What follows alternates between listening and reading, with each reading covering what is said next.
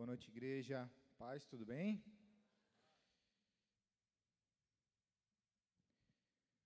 Vamos orar? Pai, em nome de Jesus, a gente está aqui, Senhor, na tua presença. Continua, Senhor, conduzindo esse culto, essa mensagem, essa palavra, porque ela é tua. As nossas vidas são tuas. Essa igreja é tua. O Senhor comprou pelo sangue de Jesus, nos atraiu, nos trouxe para a verdade, nos trouxe para a luz. E nós somos gratos a Ti por isso. E eu, como pregador dessa noite, eu te peço, Pai, me usa. Além da minha miséria humana, flui a Tua grandeza como Deus e Pai sobre as nossas vidas, Pai. Em nome de Jesus, Senhor, todo e qualquer levante do inimigo contra essa noite, contra essa igreja, contra essa palavra, que em Teu nome seja nessa hora cancelado em nome de Jesus. Que o Senhor tenha liberdade nesse lugar, sobre as nossas vidas e sobre a minha vida, Pai. Em nome de Jesus, eu reconheço a minha dependência para estar aqui, Pai. Em nome de Jesus. Amém, igreja? Amém. Glória a Deus. Eu queria compartilhar uma palavra com vocês que eu acredito que pode mudar a vida de muitos aqui. Eu acredito que pode te levar para um novo tempo na tua vida com Deus, na tua vida social, na tua vida familiar, na tua vida é, econômica, talvez. Amém? Muitas vezes nós erramos, né? Passamos por problemas, decepções e achamos que isso é vontade de Deus, que isso é permissão de Deus. Por a gente fazer muitas coisas sem planejar diante de Deus, por a gente não compartilhar com Deus com humildade aquilo que a gente está querendo, aquilo que a gente está buscando, desejando sem levar em conta a palavra dele antes de tomar qualquer decisão, a gente deixa de lado a verdade, despreza alguns princípios que eles são eternos, a gente querendo ou não, eles são princípios eternos, imutáveis. Então, valorizá-los ou desprezá-los vai ter um resultado. E muitas vezes a gente falha, se equivoca, né? traz prejuízo para nós e para outros, família muitas vezes. E daí no final a gente diz assim: foi permissão de Deus ou foi vontade de Deus. E eu quero compartilhar nessa noite que isso é errado. Isso é uma desculpa para a gente colocar é, a culpa das nossas falhas em Deus. Muitas vezes a gente está colhendo o que a gente plantou ou não está colhendo aquilo que a gente deveria ter plantado, amém? Muitos me conhecem aqui, eu não vou entrar em detalhes, mas até os meus 20 anos a minha vida foi completamente destruída. Eu não tinha noção que existia um Deus, que era um Deus vivo, real, presente, que tinha o interesse de cuidar, dar ensino, direção. Eu não tinha noção disso, então eu fazia tudo como eu via, tudo como me foi ensinado, e por causa disso eu acabei destruindo a minha vida. A, aos 20 anos eu já tinha né, desistido de viver, foi onde o Senhor falou: Peraí, que eu tenho um plano aqui, eu planejei algo sobre a tua vida, eu vou executar o que eu planejei. Amém? Mas a, a, né, Deus ele vê cada um de nós e cada um tem a sua caminhada até aqui, ou né, talvez conheceu o Senhor há muito ou há pouco tempo. Mas o Senhor planejou que eu e você nascêssemos de novo. E quando a gente fala em nascer de novo, a gente está ganhando uma nova chance. Começar tudo de novo. A gente não vai poder mudar o que a gente fez no passado, a gente às vezes vai acabar colhendo coisas que a gente plantou lá no passado, mas a gente tem a oportunidade de ter atitudes novas, conectado com Deus, se sentindo mal quando está fazendo algo errado, se sentindo bem quando está fazendo algo certo.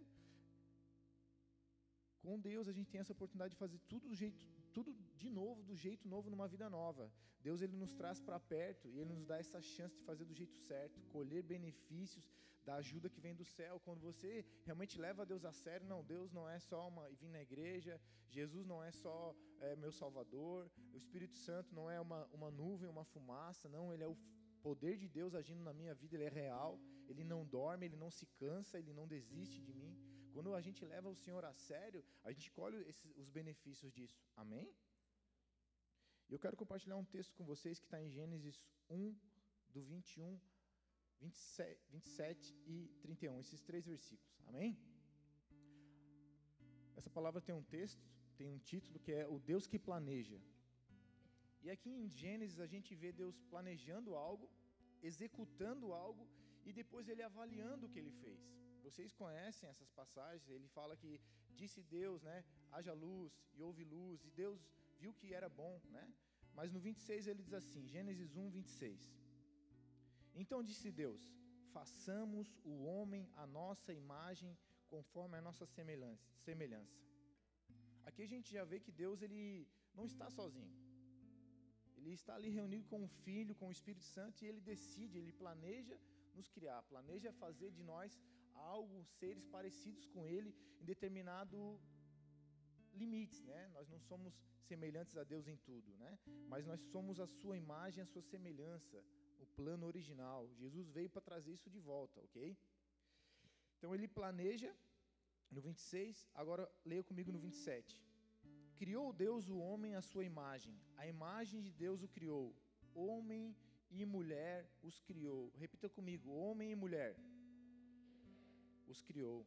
E Deus abençoou e lhes disse: Sejam férteis e multipliquem-se. Vamos para o 31. E Deus viu tudo o que havia feito, e tudo havia ficado muito bom. Passaram-se a tarde e a manhã, e esse foi o sexto dia. Gênesis 1, 26, 27, 31. A gente vê aqui Deus planejando a nossa criação. A Bíblia mostra que a gente foi a última coisa a ser criada. A gente foi a obra-prima da criação. Deus criou todas as coisas antes de nós, preparou um cenário, preparou todas as coisas, leis é, naturais, atmosfera, preparou um ambiente para se relacionar com a gente, para que Ele, dia a dia, conseguisse gerar em nós as coisas do céu. Então Ele planejou, Ele executou e no final Ele avaliou. Deus viu tudo o que havia feito tudo havia ficado muito bom. Amém? Se Deus diz que a gente é a imagem e semelhança dele, a gente vê Deus aqui em outros momentos da Bíblia, planejando, executando e avaliando o que tinha, o que tinha sido feito, até inclusive em relação ao homem, ele dava missões para os homens, chamava o homem para fazer alguma coisa para ele, e no final ele colaborava com aquilo que ele tinha pedido para o homem fazer, e depois ele avaliava se o homem tinha sido fiel ou não. Amém? Então a gente vai falar sobre três pontos aqui: sobre planejar, executar e avaliar. Amém? Eu vou ser bem breve, eu acredito, em nome de Jesus. A gente tem aqui na Bíblia muitos e muitos ensinos, versículos que podem nos fazer parar para pensar. Se a gente tem planejado, como a gente tem planejado, o que a gente tem planejado, por que a gente tem planejado, o que tem gerado motivação nos nossos planos e como a gente vem executando eles.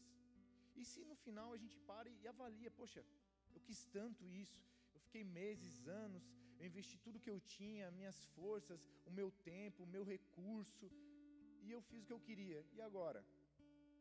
Valeu a pena? Isso, amados, é um, é um dever, é uma virtude que nós temos que levar em conta. Nós somos responsáveis por isso. Porque senão, como eu disse no começo, a gente vai fazer um monte de besteira, as coisas vão dar tudo errado, e a gente cristão vai falar assim: ai, foi permissão de Deus. Não foi permissão de Deus.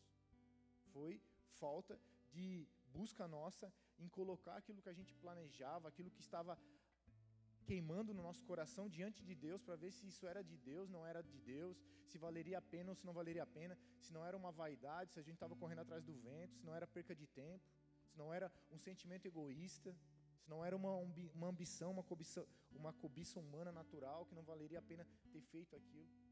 Não sei vocês, mas eu já quebrei muito o, a cara por se esforçar e ficar igual um louco para fazer coisas, adquirir coisas que no final não foram bênção na minha vida. Vou contar algumas delas depois, tá? Amados, abra comigo Provérbios 16, 1. A gente está falando sobre planejamento agora, amém? Provérbios 16, 1. Eu estou na versão Ara. Provérbios 16, 1. Diz assim: O coração do homem pode fazer planos, mas a resposta certa dos lábios vem do Senhor. Todos os caminhos do homem são puros aos seus olhos, mas o Senhor pesa o espírito. Confia ao Senhor as tuas obras e os teus desígnios serão estabelecidos.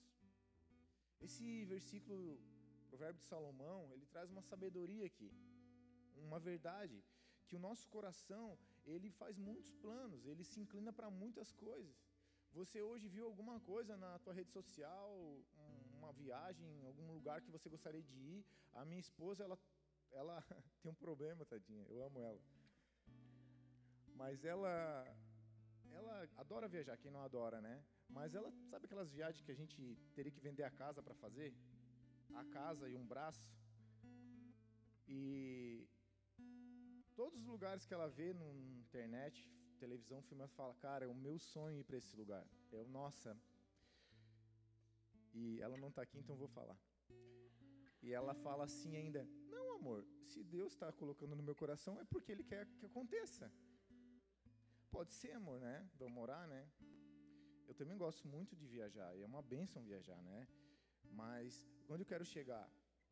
O nosso coração ele faz muitos planos. A palavra diz aqui. É natural isso. É natural. Mas a resposta certa vem dos lábios do Senhor. A gente tem que ter esse entendimento, e eu peço de coração que você anote esse versículo, escreva no teu braço, mande uma mensagem para você mesmo, não sei, para você viver algo novo, planeje com base no que Deus te, te, te disser, vai, faz, investe, nisso você terá resultado. Teu coração vai estar ali fazendo planos, eu vou viajar para cá, para lá, mas existe uma resposta certa dos lábios do Senhor. Existe uma direção que vem do céu. A gente vê até a curva. Deus ele vê depois da curva, ele vê lá começo, meio e fim. Então a gente planeja coisas no, no, com base naquilo que a gente está vendo no momento, com base naquilo que a gente está sentindo no momento. E o Senhor não, ele, ele tem planos que vão além dos nossos planos, que estão além da curva, além daquilo que a gente pode entender, na verdade. Às vezes a gente, o cristão, mesmo quando ele se entrega para o Senhor, ele vai fazer coisas que ele não sabe nem porquê, mas ele vai ter a certeza que é Deus falando com ele. É uma responsabilidade pessoal minha e sua. Porque Deus ele fala com os seus filhos. A promessa é essa. Jesus diz que ele é o bom pastor e nós somos as suas ovelhas, e as suas ovelhas ouvem a sua voz e seguem ele. Então Deus ele tem coisas na minha, na sua vida que ele quer te confirmar, vai. Pode ir. Mergulha que eu tô nisso. Mas tem coisas que ele não está coração do homem pode fazer planos, mas a resposta certa vem dos lábios do Senhor. Ou seja, o Senhor quer falar com você. O Senhor quer te fazer saber. Deus não é um Deus de confusão. Deus não tem, é, Deus não ganha nada vendo eu e você errar, quebrar a cara e voltar para Ele dizendo, ai, o Senhor permitiu. Não, filho, não permiti, filho. Você que não entendeu, não buscou. Todos os caminhos do homem são puros aos seus olhos, mas o Senhor pesa o espírito.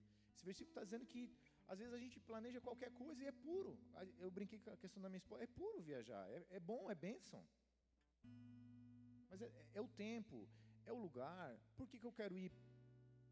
Tem, tem algo mais importante que eu posso é, fazer para abrir mão disso?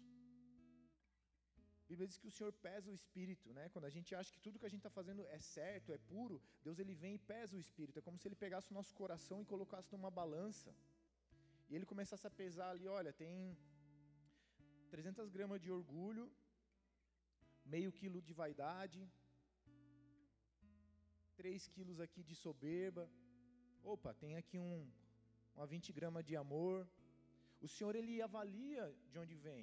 E o Senhor ele quer nos ajudar a abrir mão dos, daquilo que não é bênção. Confia ao Senhor as tuas obras e os teus desígnios serão estabelecidos. Então, às vezes, né, a gente tem o nosso projeto de vida. Não sei se você tem, eu tenho projetos na minha vida. Eu, Deus ele me ensinou que eu tinha que ter projetos. Eu, quando me converti, eu passei por alguns dilemas, que talvez alguns passem. Eu estava ali aprendendo o básico, o começo, e eu ouvia de alguns assim, às vezes no púlpito, olha, pega os teus planos e renuncia todos eles para o Senhor. Daí depois eu ouvi outra pregação assim: olha, pega todos os teus planos e ora porque o Senhor vai executar.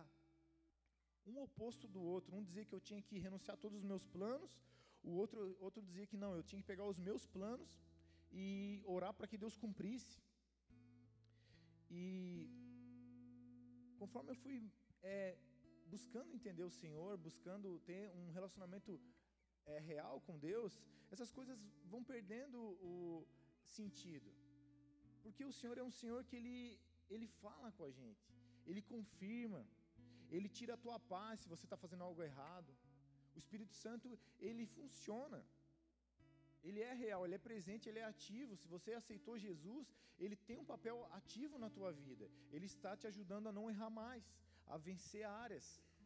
Né, você passou tanto tempo, né, batendo cabeça com sentimentos, com relacionamentos, às vezes com um trabalho, com uma profissão que não foi bênção até aqui. Daqui para frente, você nasceu de novo, você tem o auxílio do Pai, o auxílio de Deus. Se Ele precisar te tirar de um lugar, botar em outro, se você abrir o teu coração para Ele, Ele pode vir tirar o que não é bênção e te encher daquilo que você precisa. Confia ao Senhor as tuas obras e os teus desígnios serão estabelecidos. Ou seja, nesse processo de planejar, a gente está no processo de planejar, amém? Eu preciso ir no altar do Senhor e, e compartilhar com Ele em oração, em pensamento, numa conversa, com líderes, com pastores. Confiar ao Senhor as minhas obras. Senhor, eu quero tanto fazer isso.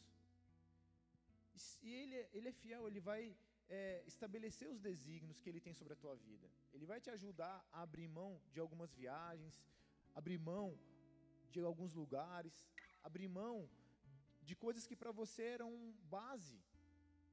Deus ele vem tirar as bases do mundo e coloca a base que é Jesus, a base que é a palavra. Amém?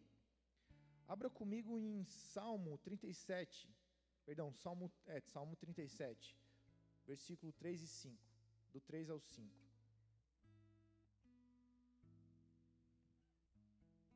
Confia no Senhor e faz o bem. Ó, a gente ouviu Salomão falando ali, agora a gente está ouvindo Davi, o pai. Confia no Senhor e faça o bem habita na terra e alimenta-te da verdade. A minha palavra é a verdade. Jesus já nos disse isso. Então o Senhor está dizendo que alimenta-te da verdade. Agrada-te do Senhor. Se agrade de ter uma vida com Deus. É agradável você ter uma vida com Deus. É agradável você ter um socorro, você sentir a presença dEle. É agradável você estar tá mal e, e, e, dobrar o teu joelho, orar e ficar bem. É agradável você abrir a Bíblia e Deus falar contigo pessoalmente. Agrada-te do Senhor e Ele satisfará os desejos do teu coração. Entrega o teu caminho ao Senhor, confia nele e o mais Ele fará. Amados, tem muito tem muita, muita coisa boa aqui nessa passagem pequena, tem muita coisa boa. Eu não vou me prolongar, porque tem mais passagens aqui. Mas o Senhor está dizendo: agrada-te de mim. Quando você encontrar um lugar de prazer no Senhor, um lugar de descanso, um lugar de confiança, eu creio que muitos aqui já encontraram, um lugar onde você se satisfaz, onde você se entrega de verdade, sabe que Ele te criou e Ele está cuidando de você, que Ele te salvou, te perdoou, te deu uma vida nova, porque Ele quer te fazer conhecer Ele cara a cara um dia, Ele quer te pegar no colo, Ele quer te proteger. Quando você se agradar do Senhor, Ele satisfará os desejos do teu coração. E esse satisfazer os desejos do teu coração não é que Ele vai fazer tudo o que você quer, é que Ele vai excluir algumas coisas e você ainda vai continuar se sentindo bem. Ele vai te falar não e você vai ficar feliz. Ele vai te dizer não faz isso e faz aquilo, mas você vai estar satisfeito mesmo assim. Ele satisfará os desejos do teu coração. Vou contar um testemunho rapidinho aqui para dar uma, uma engordada aqui. Eu me converti, né, e sempre quis ter uma família, casar e sonhos e tal. E eu vi uma moça na, na igreja, né, uma menina de Deus, menina bonita, uma menina na dela. Nossa, uma mulher de Deus. Creio que ela continua sendo até hoje, deve estar bem casada. E o meu coração, né, fez muitos planos, começou a, a se encher de desejo, mas eram puros, inclusive, não eram maus. Foi que foi que a gente acabou se conhecendo, a gente acabou iniciando um relacionamento. Só que eu sempre entreguei ao Senhor. Senhor, se isso aqui não for teu, se não for para eu casar, se não é essa pessoa que tu tens para mim, se não for eu que tu tens para ela, eu busquei o Senhor nesse sentido, eu realmente estava apaixonado, apaixonado. E um dia eu fiz uma oração que eu vi que aquilo estava muito forte dentro de mim. A gente não tinha nenhum tipo de relacionamento pecaminoso, nada, mas a gente estava assim, num, eu quero, eu quero tanto ver ela, eu quero tanto estar com ela que eu comecei a deixar Deus de lado. Mas eu falei para o Senhor, Senhor, antes de dormir, Senhor, se isso que está queimando no meu coração não é teu, se eu estou insistindo num erro, eu te entrego totalmente meu coração nessa noite e eu te dou liberdade para o Senhor tirar tudo, todo esse tipo de sentimento que está, e, e eu não quero errar. A primeira escolha mais importante da nossa vida é aceitar Jesus ou não, a segunda é, é com quem a gente vai casar. E eu acordei de manhã e eu lembro que eu lembrei do que eu tinha orado e eu, eu, eu busquei em mim aquele sentimento no meu coração e tinha sumido, não estava sentindo nada. Eu lembrava dela e não sentia emoção alguma. Ou seja, o Senhor ele satisfez o meu coração. Ele de alguma forma ele falou para mim, ó, não é ela, não é o tempo, se acalma. E eu fiquei em paz. Eu não, eu não me descabelei, eu não, eu não me suicidei, eu não, eu não fui até ela, expliquei o que eu estava passando. Difícil isso, na verdade, né? Você despertar alguém, alguém depois ter que ir. Mas é, é um dever do filho de Deus ser sincero, maduro, aceitar o sim ou não do pai. Quem está aqui? Amém? E foi, foi bênção. Nossa vida continuou, cada um seguiu o seu caminho. Amém? Entrega o teu caminho ao Senhor, confia nele, e, ele, e o mais ele fará.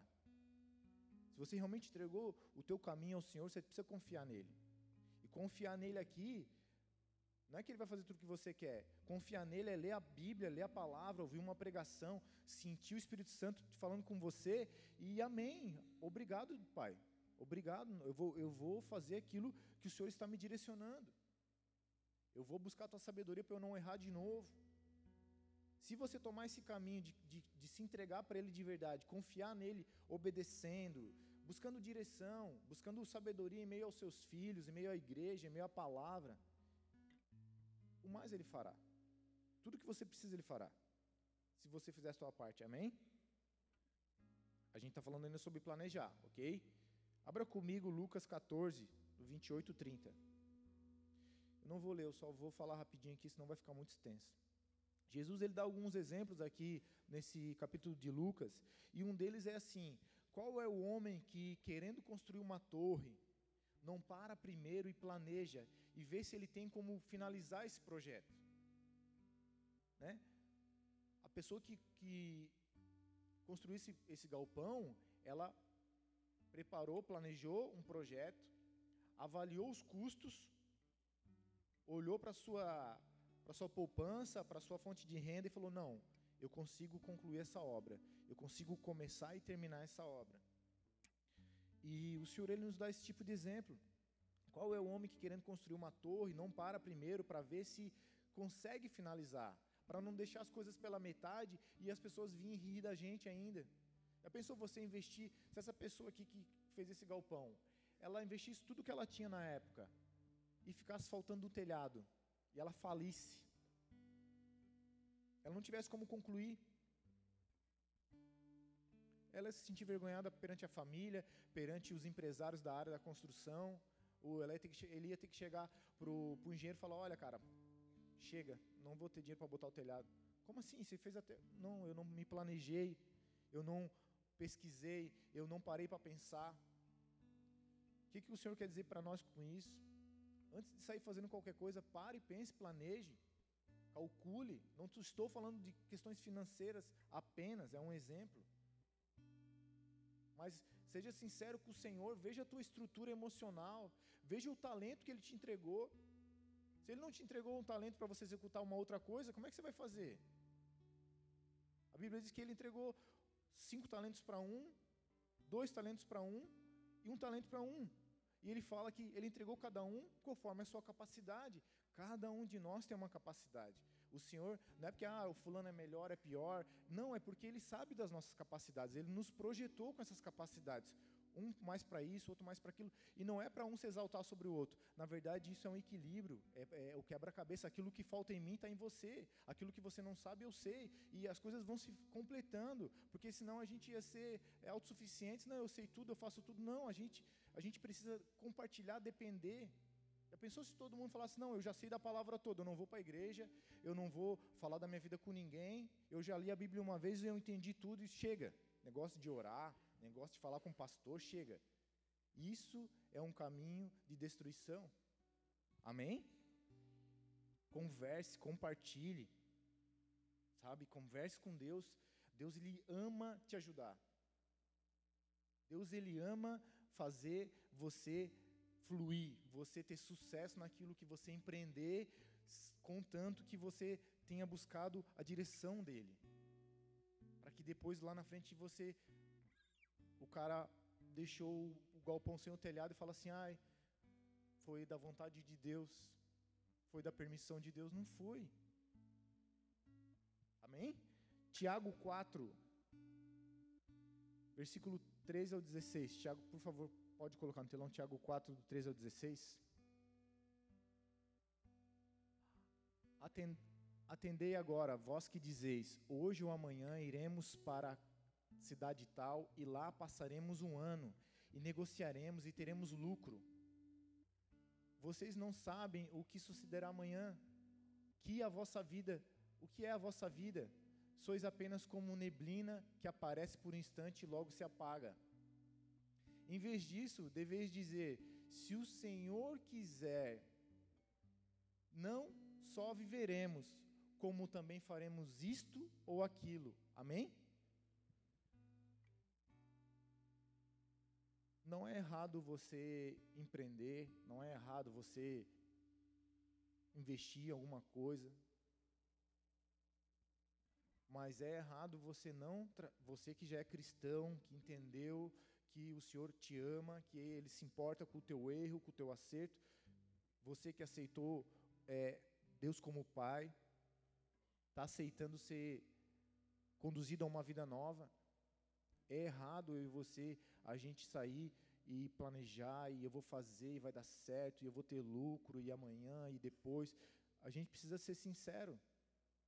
Se a gente, se Deus quiser e nós estivermos vivos, a gente precisa entender que quando Deus adota uma pessoa, traz para perto dele, ele sabe aquilo que pode fazer a gente sumir da presença dele aquilo que é capaz de nos tirar do colo dele.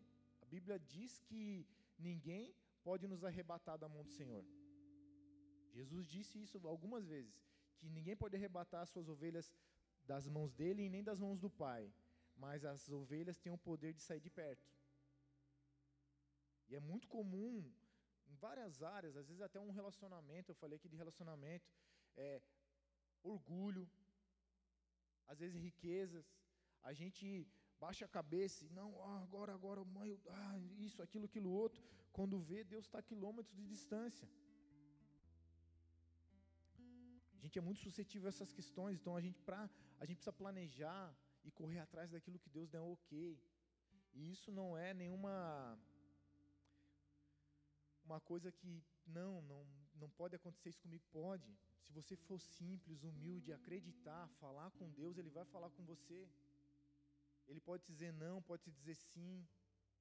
Orou uma vez, não ouviu nada, ore duas. Eu estou um mês orando, eu não entendi ainda, ore dois, ore três. Eu.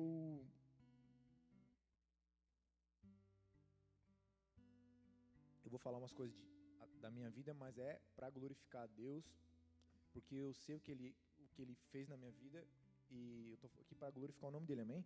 Eu voltei a estudar com 20 e poucos anos, 21 anos, estava na quinta série e fiz um supletivo, finalizei. Chegou no momento de. Eu peguei gosto por estudar, achei bacana. Tinha já parado de usar droga, né? a mente estava ali querendo fazer alguma coisa de legal. E eu comecei a buscar de Deus um, uma direção na questão profissional, na minha área profissional.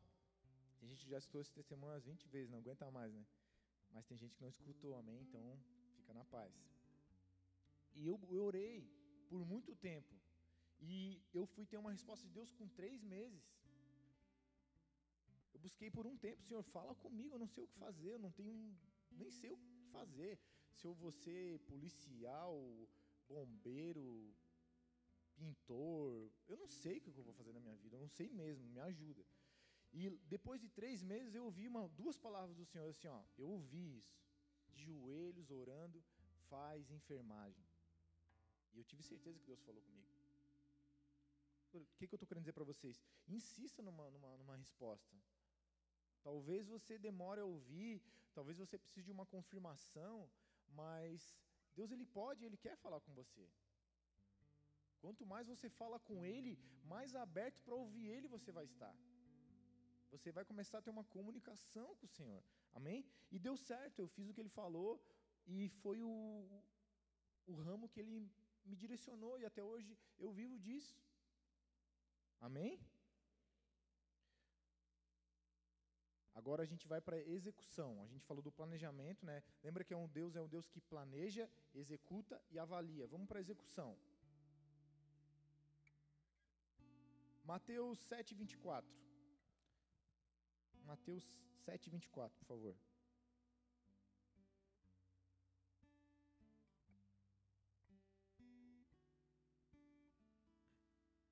Todo aquele, pois, que ouve as, estas minhas palavras e as pratica, será comparado a um homem prudente que edifica a sua casa sobre a rocha.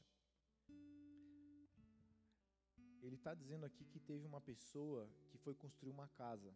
Não vou ler o texto todo, muitos já conhecem. Ele fala de uma pessoa que construiu a casa sobre a areia e sobre uma pessoa que construiu uma casa sobre a rocha. A rocha é o melhor fundamento. Sabe, em aqueles prédios que eles ficam furando, furando, furando, furando, e depois ficam de bate, com bate-estaca, pum, pum, pum. O sonho de todo engenheiro é encontrar uma rocha. Acredita, é isso, Douglas? Não? Ou um solo duro, firme. Mas a pessoa que constrói uma casa sobre a rocha, a rocha tem estabilidade firmeza.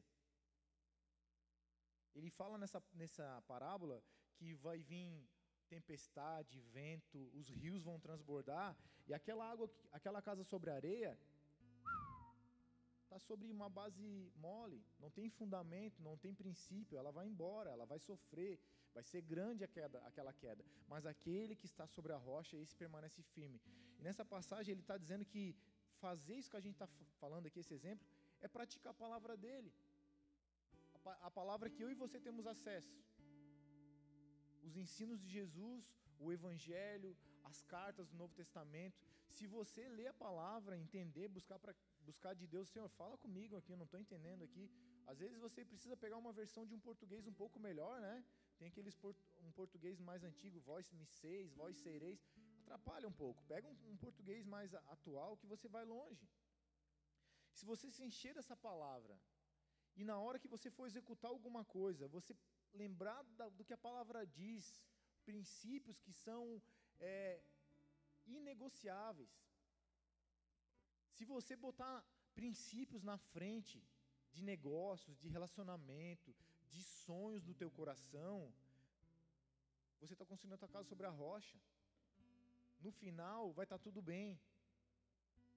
Isso aqui poderia ser como, como se fosse uma peneira Sabe, você precisa peneirar aquilo que, que brota no teu coração, aquilo que os teus olhos veem, aquilo que todo mundo está fazendo, você precisa trazer para a peneira do céu, você precisa colocar diante do Senhor. Poxa, mas isso aqui é totalmente contra a palavra, como é que eu vou fazer isso aqui? Poxa, mas eu já vi na palavra que se fizer isso aqui é BO, dá, dá ruim. Como é que eu vou fazer? Não vou fazer. Mas está todo mundo fazendo, não importa. Não importa. Nosso relacionamento ele é pessoal. É pessoal. Existe um relacionamento pessoal entre o homem, entre o filho e o pai. Eu não posso um dia culpar o pastor, ah, mas eu deu errado na minha vida porque o pastor não me falou. A Bíblia que ele tem, eu tenho. Eu posso ler, ficar com dúvida, conversar com ele, pedir um conselho, ora comigo, mas eu não posso é, culpá-lo por um erro meu, por uma decisão, por uma execução errada minha. Vocês estão aqui? Tem tem três peneiras que eu vou compartilhar rapidinho aqui, para a gente já ir para o final. Primeira é a prática da palavra, que a gente falou aqui, construir a casa sobre a rocha. E eu queria te pedir nesse momento assim, ó, sonda a tua vida. Tem alguma área da tua vida que você sabe que não está na rocha? Que você precisa trazer para a rocha, tirar da areia e trazer para a rocha, ainda dá tempo. O Senhor é um Deus de bondade, um Deus compassivo, misericordioso, um Deus que se alegra em ver os filhos dele saírem da areia e vir para a rocha. Se você precisar de ajuda, o Senhor te ajuda. A igreja está aqui aberta para te ajudar. Tem líderes aqui, pessoas que já têm um tempo com Deus, tem os pastores, tem os presbíteros. Aqui não é um, lugar de palestra, aqui é um lugar de ajuda, de pegar na mão do outro, de chorar junto, de orar um pelo outro. Você não está entendendo a palavra, pede ajuda para alguém que está entendendo. Ainda dá tempo de fazer a nossa casa sobre a rocha. Amém? Primeira peneira, praticar a palavra. Segunda peneira, Colossenses 3,17. Não precisa nem colocar no telão. Tudo que você fizer, seja por obras ou por palavras, seja tudo para a glória de Deus. Se você está fazendo coisas que não glorificam a Deus, se você está falando, falando coisas que não glorificam a Deus, a Bíblia diz que é um princípio que você tem que levar em conta. Você tem que levar em conta se o que você faz glorifica a Deus ou não. Poxa, eu sou filho de Deus, mas eu estou fazendo um monte de coisa que, em vez de glorificar, eu envergonho a Deus. Sabe aquela, aquela, verdade, aquela história antiga? Não posso nem falar aqui. Mas, ah, o cara não é crente? Olha lá o cara que é crente, ó. Sabe? A Bíblia diz, né? Jesus ensina a gente a orar assim, né? Pai, é, Pai nosso está no céu, santificado seja o teu nome. Eu e você temos uma responsabilidade de, de compartilhar essa santificação com os outros, do nome de Deus. Tudo que eu fizer, seja por obras ou por palavras, tudo seja para a glória de Deus. O que você tem feito, o que você tem falado, tem glorificado a Deus? Posso ser sincero com vocês? Posso? Eu tenho um problema nessa área. Eu falo muita besteira. Eu sou muito brincalhão e eu me perco nisso às vezes. É um, não é uma virtude. Sabe aquele que escuta uma coisa e sempre quer fazer uma piadinha, né? Isso tem horas que eu falo, cara, por que, eu falei isso? Não precisava. Então, a gente precisa ser sincero. Amém? Filipenses 2:3. Outra peneira a peneira da, da prática da palavra, a peneira de glorificar a Deus, seja por obras ou por palavras, e tem a peneira aqui de Filipenses 2:3. Nada faça por partidarismo, ou seja, egoísmo, contendas, brigas, ou por vanglória, que é orgulho, vaidade, mas por humildade, considerando cada um aos outros superior a si mesmo. Não tenha cada um em vista o que é propriamente seu, senão também cada qual o que é dos outros. Tenha em vós o mesmo sentimento que houve em Cristo Jesus. Essa peneira aqui é a peneira de você ver o que, que eu estou fazendo. É por egoísmo, é por vaidade, é por contenda, é por orgulho. A Bíblia diz que a gente não deve fazer nada por essas coisas, a gente tem que fazer por humildade, por amor, levando em conta a vontade do reino de Deus. Eu tenho pensado nos outros, às vezes a gente está correndo atrás do próprio rabo e não sai do lugar. E quando a gente se permite ser um canal de bênção na vida de alguém, esse ciclo termina. A gente para de olhar só para aquilo que. só para o umbigo, sabe? E quando você se permite deixar Deus te usar como um canal na vida de bênção na vida de alguém, que é o que essa palavra está dizendo. Não tenha cada um em vista o que é propriamente seu, senão também cada qual o que é, que é dos outros. Se a gente é cristão, a gente é uma família. A Bíblia diz que a gente é o, nós somos o corpo de Cristo, que cada um tem uma função especial. Ninguém aqui é menor ou maior, não importa. É, uma, é no final é um corpo. O dedinho faz falta, a orelha faz falta, um dente faz falta. Então, quando a gente traz um, um planeja, executa, né? A gente está falando sobre executar coisas, não por orgulho, não por vaidade, não por contenda. Ai, ai me fez mal para mim, então agora, ai, eu vou sair, não vou mais falar com fulano. Não é princípio da palavra. O prejuízo vai ser seu. Seja humilde. Considere cada um superior a si mesmo. Isso aqui é muito difícil para alguns, mas eu vou contar um, um segredo aqui só para quem levantar a mão. Vai perder, hein? Para que isso aqui aconteça, para você considerar alguém superior a si mesmo, para você dar valor para uma pessoa, isso só é possível se o amor do Pai, o amor de Deus estiver presente em você. Isso aqui não é a natureza do homem. Isso aqui não aprende com pai, com mãe. Isso aqui é, é o amor do Espírito Santo em você. E a gente tem que crer e, buscar isso, porque isso é possível. A compaixão, a, famo, a, famosa compaixão, a famosa misericórdia que o Senhor prometeu, os, os misericordiosos alcançarão misericórdia. Misericórdia é você olhar para a pobreza de alguém, não digo pobreza financeira, mas, poxa, aquela. Brincar com o Iago. Pô, o Iago é tão tanso, né? O Iago, toda hora ele erra naquilo ali, né? Eu vou ajudar ele. Eu não vou chamar ele de tanso, eu sei que ele é tanso, mas eu vou, ô oh, irmão, vou te ajudar. Olha só, eu, eu vi que no vídeo do YouTube, se tu fizer assim, vai dar certo. Ah, o meu vizinho lá faz assim, dá certo.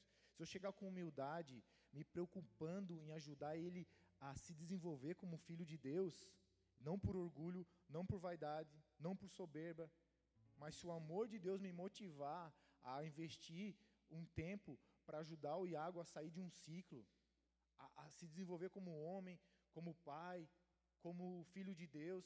Pô, Iago casou, vai ser pai agora. Casou, já casou faz tempo, mas vai ser pai logo, né?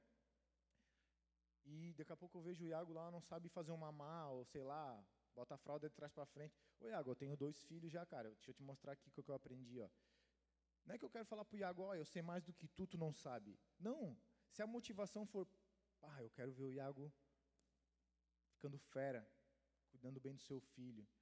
Se essa motivação for essa, é porque o Senhor está habitando em mim. E, eu, e o Senhor habita em nós, isso é possível. Não tenha cada um em vista o que é propriamente seu, senão também cada qual o que é dos outros. Tenham em vós o mesmo sentimento que houve em Cristo Jesus. Pense no reino, pense nos irmãos, na vontade do Pai. Amém?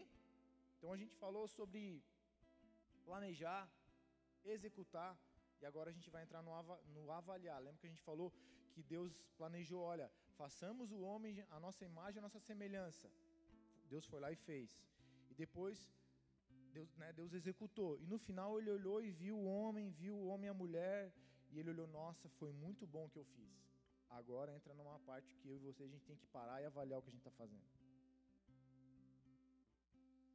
Salmo 1, não vou ler, mas é Salmo 1 ele dá uma receita muito profunda.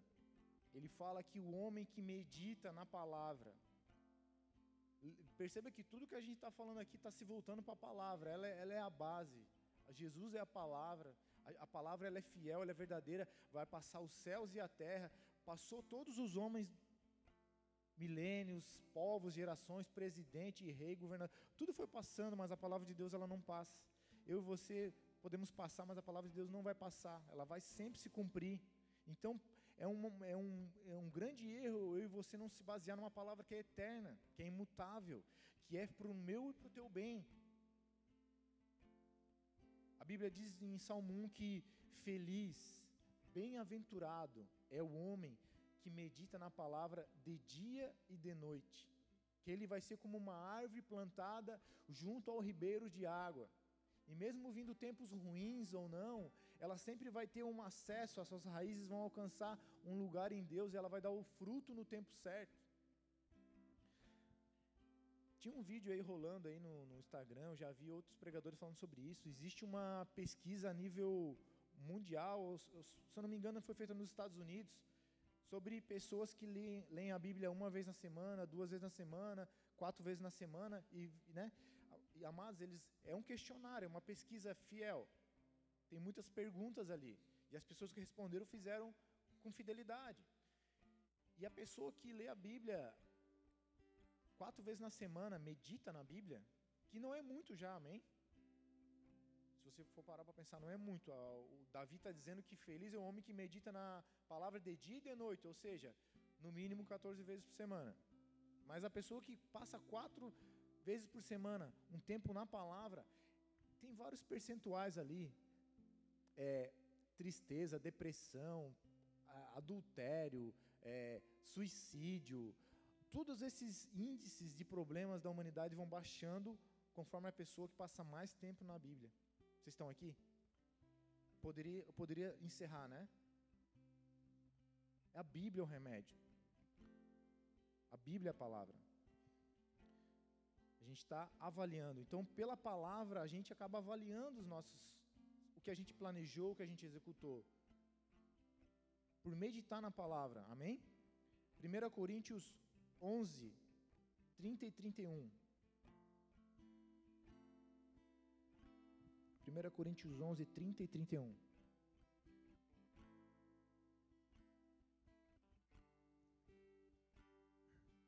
Eis a razão porque há entre vós muitos fracos e doentes, e não poucos que dormem. Porque se nós julgássemos a nós mesmos, não seríamos julgados. Aqui está tá outro princípio sobre avaliar nós mesmos.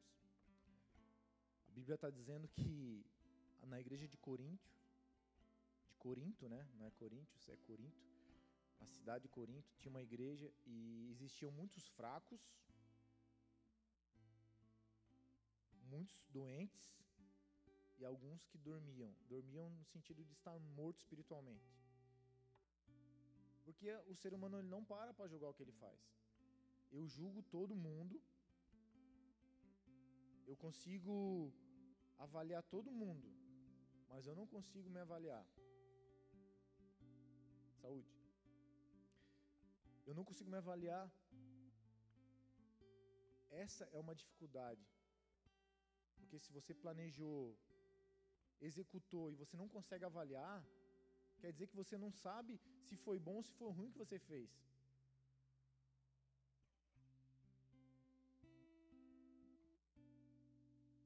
Meu Deus, meu sonho é a Vanessa, minha esposa. Meu sonho é conhecer o, todos os países do mundo.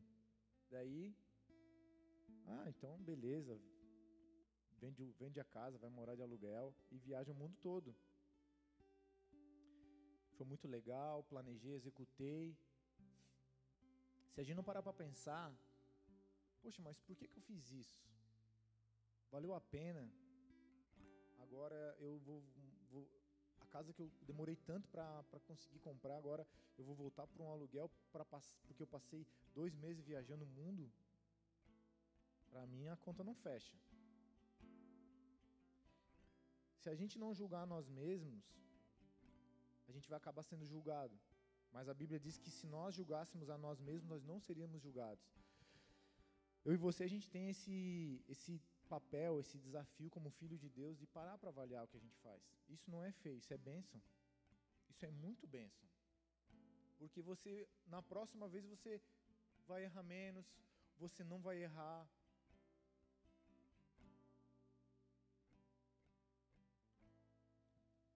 Salmo 32, versículo 8. Salmo 32, versículo 8. Essa passagem aqui ela é top.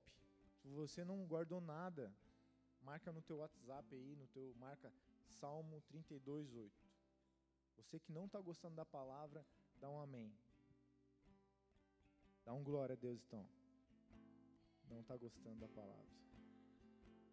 Mas amém. Outro, a maioria está gostando, então tá tudo certo. Você não. Deixa para lá, brincadeira. Amados, essa palavra que mudou a minha vida. Essa palavra mudou a minha vida. Eu não estou querendo te vender nada. Essa passagem mudou a minha vida. E eu quero te desafiar a, a, a guardar ela no teu coração porque ela pode mudar também a tua vida. Esse salmo é um salmo onde Davi reconhece os seus pecados diante de Deus, onde ele se humilha para Deus. Esse salmo começa ele contando os erros dele e pedindo e reconhecendo que ele errou, mas ele reconhece que o Senhor é o meu esconderijo, é o Senhor que me traz vida, é o Senhor que me cura, é o Senhor que me ele reconhece os seus erros, reconhece que Deus é bom e que ele precisa de Deus. E a partir do versículo 8, vem uma palavra profética, o Espírito Santo fala na boca dele e deixa registrado para mim e para você.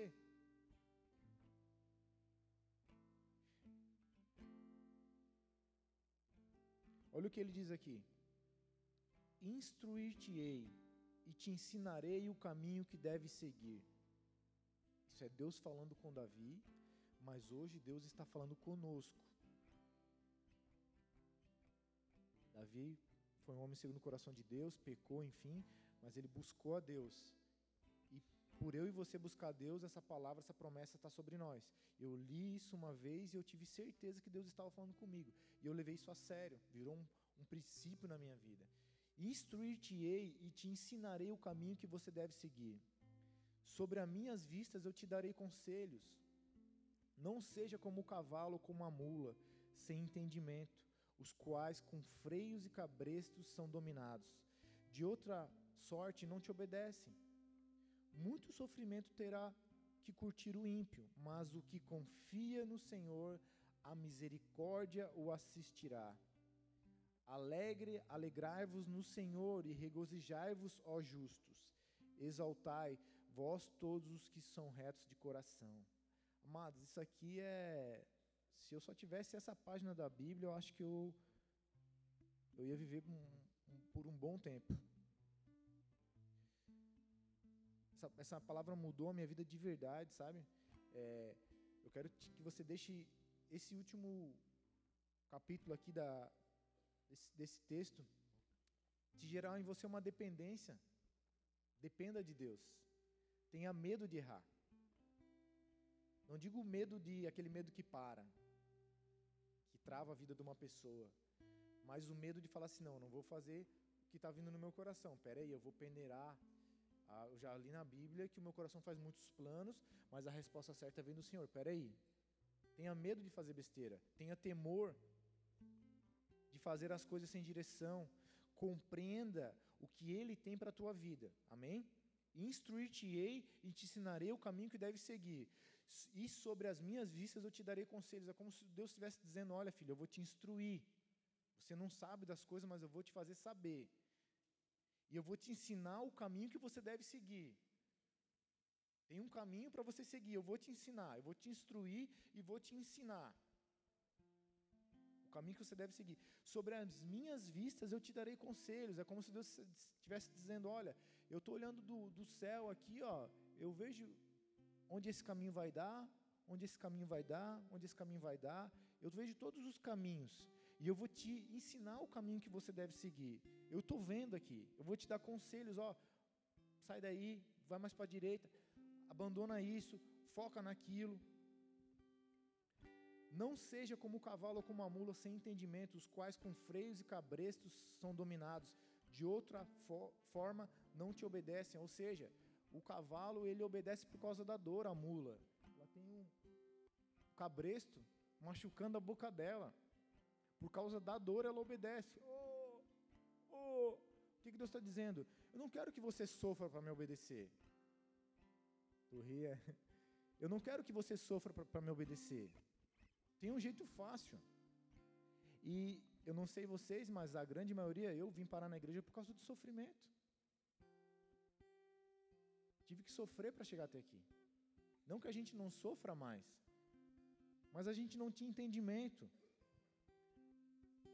Deus não quer que a gente sinta dor, seja um, um cavalo, uma mula, desculpa a palavra, está na Bíblia, tá? Que a gente não seja uma mula, que não tem entendimento. Ele quer nos dar entendimento, para que a gente não, não, não tenha que sentir dor, para daí correr para o Senhor, Senhor, está doendo, o que, que eu fiz de errado?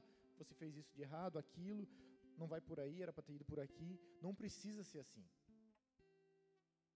Você tem uma promessa sobre a sua vida, repita comigo: O Senhor me instruirá e me ensinará o caminho que eu devo seguir. sobre as suas vistas, me dará conselhos. Amém. Amados, é uma promessa. Eu, tô, eu vou insistir com vocês, isso não é só para Davi. Não foi só para Davi. Aproprie-se dessa palavra. Antes de você sair e fazer qualquer coisa, busque o Senhor. Não é, não é, ah, Senhor, eu ponho uma camisa xadrez ou, ou listrada, né? Corto o cabelo assim, assado. Sabe, coisas que não vai mudar o destino da tua vida. Mas tem coisas que você tá, pode fazer hoje, amanhã ou fez ontem, que vão definir um, um, um rumo na tua vida que vai ser difícil voltar, talvez. Só que o Senhor, Ele te ama, Ele te quer te dar conselho, Ele quer te instruir. Ah, mas eu errei um monte, mas eu também errei e eu estou aqui. Ele te ama.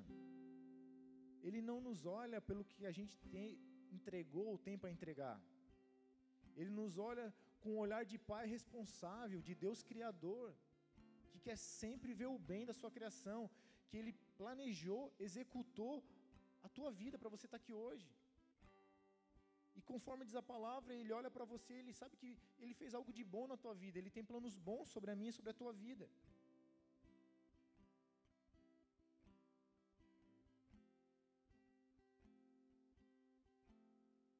Deus ele planejou, ele executou e ele viu que era bom. Ele viu que você e eu valemos a pena.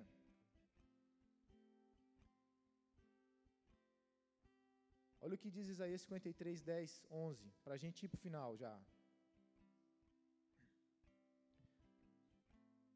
O Senhor lá na criação, Ele fez o que Ele tinha para fazer, e Ele permitiu que o homem fosse provado, para ver se o homem né, o obedeceria ou amaria ou não a ele. Na sua infinita sabedoria, ele tinha um propósito naquilo, não vou entrar no questionamento, mas a, a, vocês conhecem a história, ele desobedeceu a Deus, ele, ele obedeceu a, a, algo da criação que ele já tinha ouvido da parte de Deus, olha, subjugue, domine sobre os animais que rastejam, que voam, que nadam, domine, eu estou te dando domínio. E um animal desses endemoniado, a Bíblia fala, usado pela, por Satanás, foi falou com a mulher, deu um migué nos dois e eles desobedeceram ao pai. Eles tinham que dominar algo e deixaram ser dominados por aquilo. E isso trouxe o homem à queda, né, do relacionamento. Tirou o homem da presença de Deus naquele formato que ele tinha no plano original. Mas nesse momento quando ele vê que Deus, quando Deus vê que o homem vacilou, ele já traça um outro plano. Ele fala para o homem, fala para a serpente algumas coisas, mas ele fala para a serpente que da descendência da mulher, ele traria um que pisaria a sua cabeça. Ele até ia morder o calcanhar, mas ele ia ter a cabeça pisada, ou seja, ia ser vencido. Amém? Isaías 53, 10, 11. Todavia, ao Senhor agradou Moelo, fazendo-se enfermar, fazendo-o enfermar. Quando der ele a sua alma como oferta pelo pecado, verá a sua posteridade e prolongará os seus dias. E a vontade do Senhor prosperará, prosperará nas suas mãos. Ele verá o fruto do seu penoso trabalho, do trabalho da sua alma, e ficará satisfeito. O meu servo, o justo, com o seu conhecimento justificará muitos, porque as iniquidades deles levará sobre si. Você vê de novo aqui Deus mostrando um plano, dizendo que ia executar e dizendo que, olha, ele verá o fruto do seu penoso trabalho, da sua alma e ficará satisfeito. De novo, a gente vê Deus traçando um plano, corrigindo a rota, trazendo uma solução, executando ela na cruz Nenhum homem pode se achegar a Deus dizendo hoje: Não, Deus, eu nunca pequei. Eu sou santo. E por isso o Senhor tem que me receber e me amar. Eu não sou errado. Eu não roubo, não mato, né? Aquela conversa que a gente sempre ouve, né? Não faço mal para ninguém. Nenhum de nós tem esse direito de chegar diante de Deus e impor essa condição. A Bíblia diz que Deus ele resiste aos soberbos, mas ele concede infinita graça aos humildes, aqueles que ouvem a mensagem da cruz, aqueles que ouvem o evangelho da salvação e entendem que sim, são pecadores. Talvez não tenham feito tantas coisas erradas, mas a Bíblia diz que no pensar a gente já peca. Todos nós estávamos afastados, destituídos da graça, do favor, do relacionamento com Deus. Mas Jesus ele desceu do céu para reestabelecer isso. E a Bíblia diz que ele verá isso aqui há 2700 anos atrás foi escrito. Ele verá o fruto do seu penoso trabalho da sua alma e ficará satisfeito. Ou seja, essa palavra está se cumprindo hoje na minha e na tua vida. Ele viu eu e você fazendo tudo o que a gente fez. Ele planejou algo para resolver o nosso problema. Ele executou na cruz do Calvário. Ele ressuscitou para dar continuidade. Ele subiu aos céus. Ele enviou o Espírito Santo para dar continuidade. Ele falou para os discípulos: Olha, eu vou subir para o Pai. Só que assim, ó, hoje eu estou com vocês, mas depois eu vou estar em vocês. Quem está aqui? Ele verá o fruto do penoso trabalho da sua alma e ficará satisfeito. O meu servo, o justo, Jesus o Cristo, com o seu conhecimento, ele sabe de onde veio, ele sabe que ele estava com o Pai desde o começo, desde tudo, antes de existir nada. Ele sabe de onde ele veio, ele sabe por que, que ele veio, e ele não tem problema em realizar a vontade do Pai. Ele justificará muitos, porque as iniquidades deles, ou seja, minha e sua, levará sobre si. Amém? A gente falou que o Deus é um Deus que planeja, um Deus que executa, um Deus que avalia. E hoje, o meu objetivo, talvez o de Deus, eu acredito, tomara, seja que você saia daqui sabendo que você foi feito em e semelhança de Deus, então você tem que planejar, você tem que executar, você tem que avaliar. Ah, mas eu, eu errei. Ok, a gente aprende com erro. A gente aprende com o erro. Próxima vez eu vou fazer diferente. Senhor, Ele fez tudo e Ele continua fazendo tudo que for necessário para que eu e você alcancemos o, o lugar que Ele tem para nós. O lugar de filho, o lugar de é, perdoados, remidos, um lugar de autoridade que Ele prometeu. Olha, toda autoridade foi dada a mim toda autoridade no céu e na terra. No meu nome façam isso, aquilo. Enquanto eu não aprender a, a peneirar os meus sonhos, os meus planos diante do Pai, a executá-los com princípios bíblicos e depois me avaliar, poxa, não deveria, poxa, foi vacilo, perdi tempo, não era bem isso. Dificilmente eu vou viver as próximas fases. Tem fases novas para mim e para você viver. Nossa vida não acabou por aqui, ah, mas eu estou todo zoado. Não importa, você tem muito tempo pela tua frente. E se você é, trouxer esse tempo daqui para frente e tiver uma vida planejada no Senhor, executada no Senhor, Pai, olha só o que, que eu fiz. O que, que o Senhor me disse? Vamos ver o que, que a tua palavra fala. Ou oh, eu fiz do jeito certo, que bênção. Isso vai trazer alegria ao teu coração. Você vai evitar problemas para você, para os outros. Você não vai precisar depois chegar lá se separar da tua esposa, tá todo endividado, um problema gigantesco e falar assim: "Ai, foi permissão de Deus. Foi vontade de Deus, não foi vontade de Deus. Foi vacilo meu e seu. É vontade do Pai que a gente não vacile. Amém? Pode é, subir o Ministério do Louvor. Eu queria pedir para vocês é, baixar sua cabeça. A gente vai fazer um convite agora para aqueles que nos visitam, principalmente. Amém? Você que nos visita, que ouviu a palavra. Glória a Deus. Se é para Jesus, está fraco, hein? Se é para Jesus, glória a Deus, Senhor.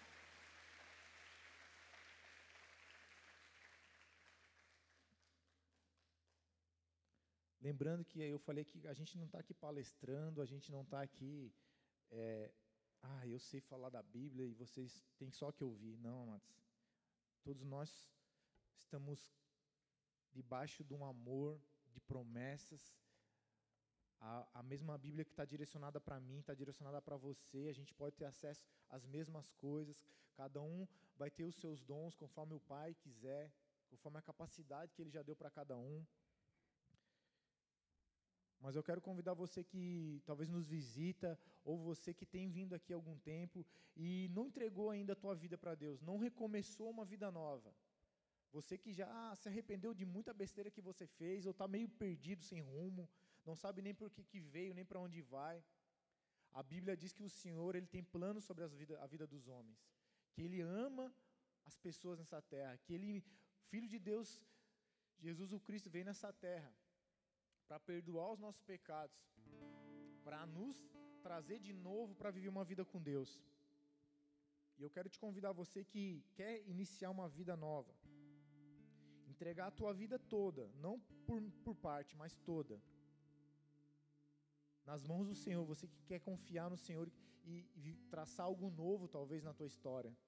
Ou você que já viveu algo com Deus e por algum motivo desistiu, caiu na tua caminhada, eu quero te convidar a fazer uma oração de entrega. A gente vai fazer junto com você.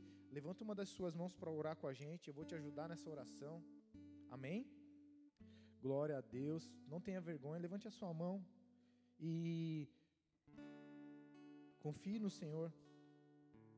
Essa igreja está aberta, eu estou aqui em cima pregando porque Ele te ama, porque Ele tem propósito nas nossas vidas, porque a nossa vida é valiosa para Ele, porque Ele não tem prazer em ver eu e você sofrendo. Ah, Deus quer me castigar. Deus não quer te castigar.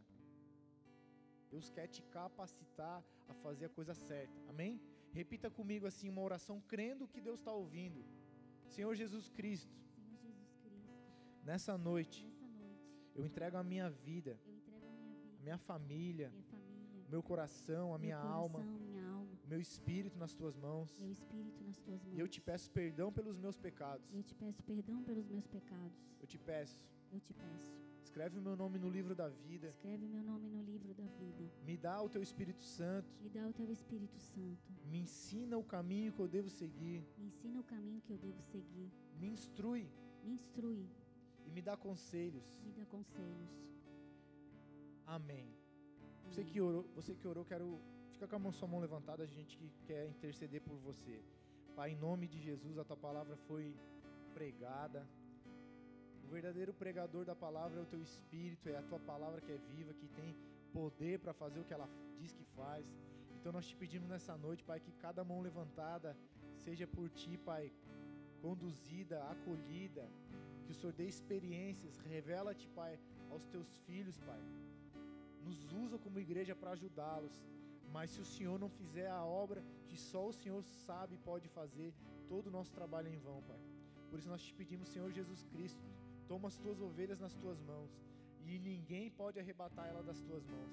Ajuda o Senhor a te conhecer, a se entregar, fala com eles na palavra, no louvor, responde às orações, se revela a cada um deles, ó Pai. Eu sei que foi o Senhor que os trouxe aqui.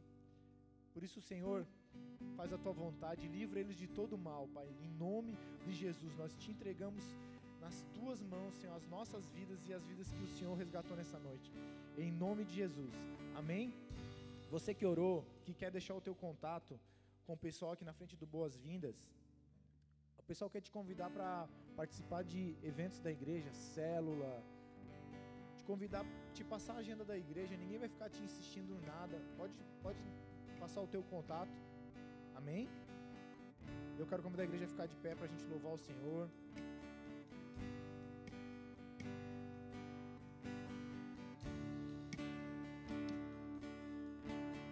Ele verá o fruto do seu penoso trabalho, o trabalho da sua alma, e ele ficará satisfeito. O meu servo justo, com o seu conhecimento, justificará muitos, porque as iniquidades dele levou sobre si. Hoje o Senhor nos justifica. O Senhor tomou sobre si as nossas iniquidades. A obra da cruz, ela continua valendo até os dias de hoje vai valer até o fim dos tempos. Eu é que sei os pensamentos que tenho sobre vós, diz o Senhor. Pensamentos de paz, pensamentos bons, para dar um fim que Ele deseja sobre nós. O Senhor, Ele prometeu que nós, o buscaríamos e o encontraríamos quando buscássemos com todo o nosso coração. Se você precisa ouvir a voz de Deus, busque Ele com todo o teu coração agora, amanhã, depois. O Senhor vai te dar respostas. Não, não desista, ah, mas Ele não falou comigo essa semana. Continua, continua. Deus não é mudo. Ele vai usar alguma coisa para falar comigo, com você. Amém? Vamos adorar o Senhor?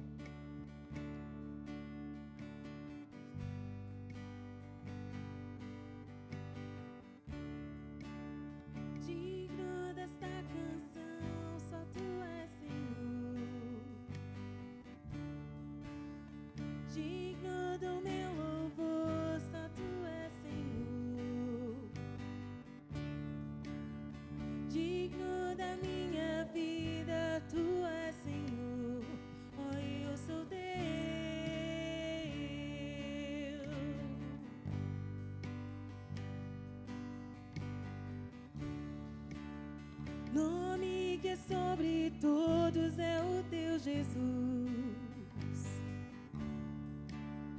Fonte da salvação, só tu és Jesus. Digno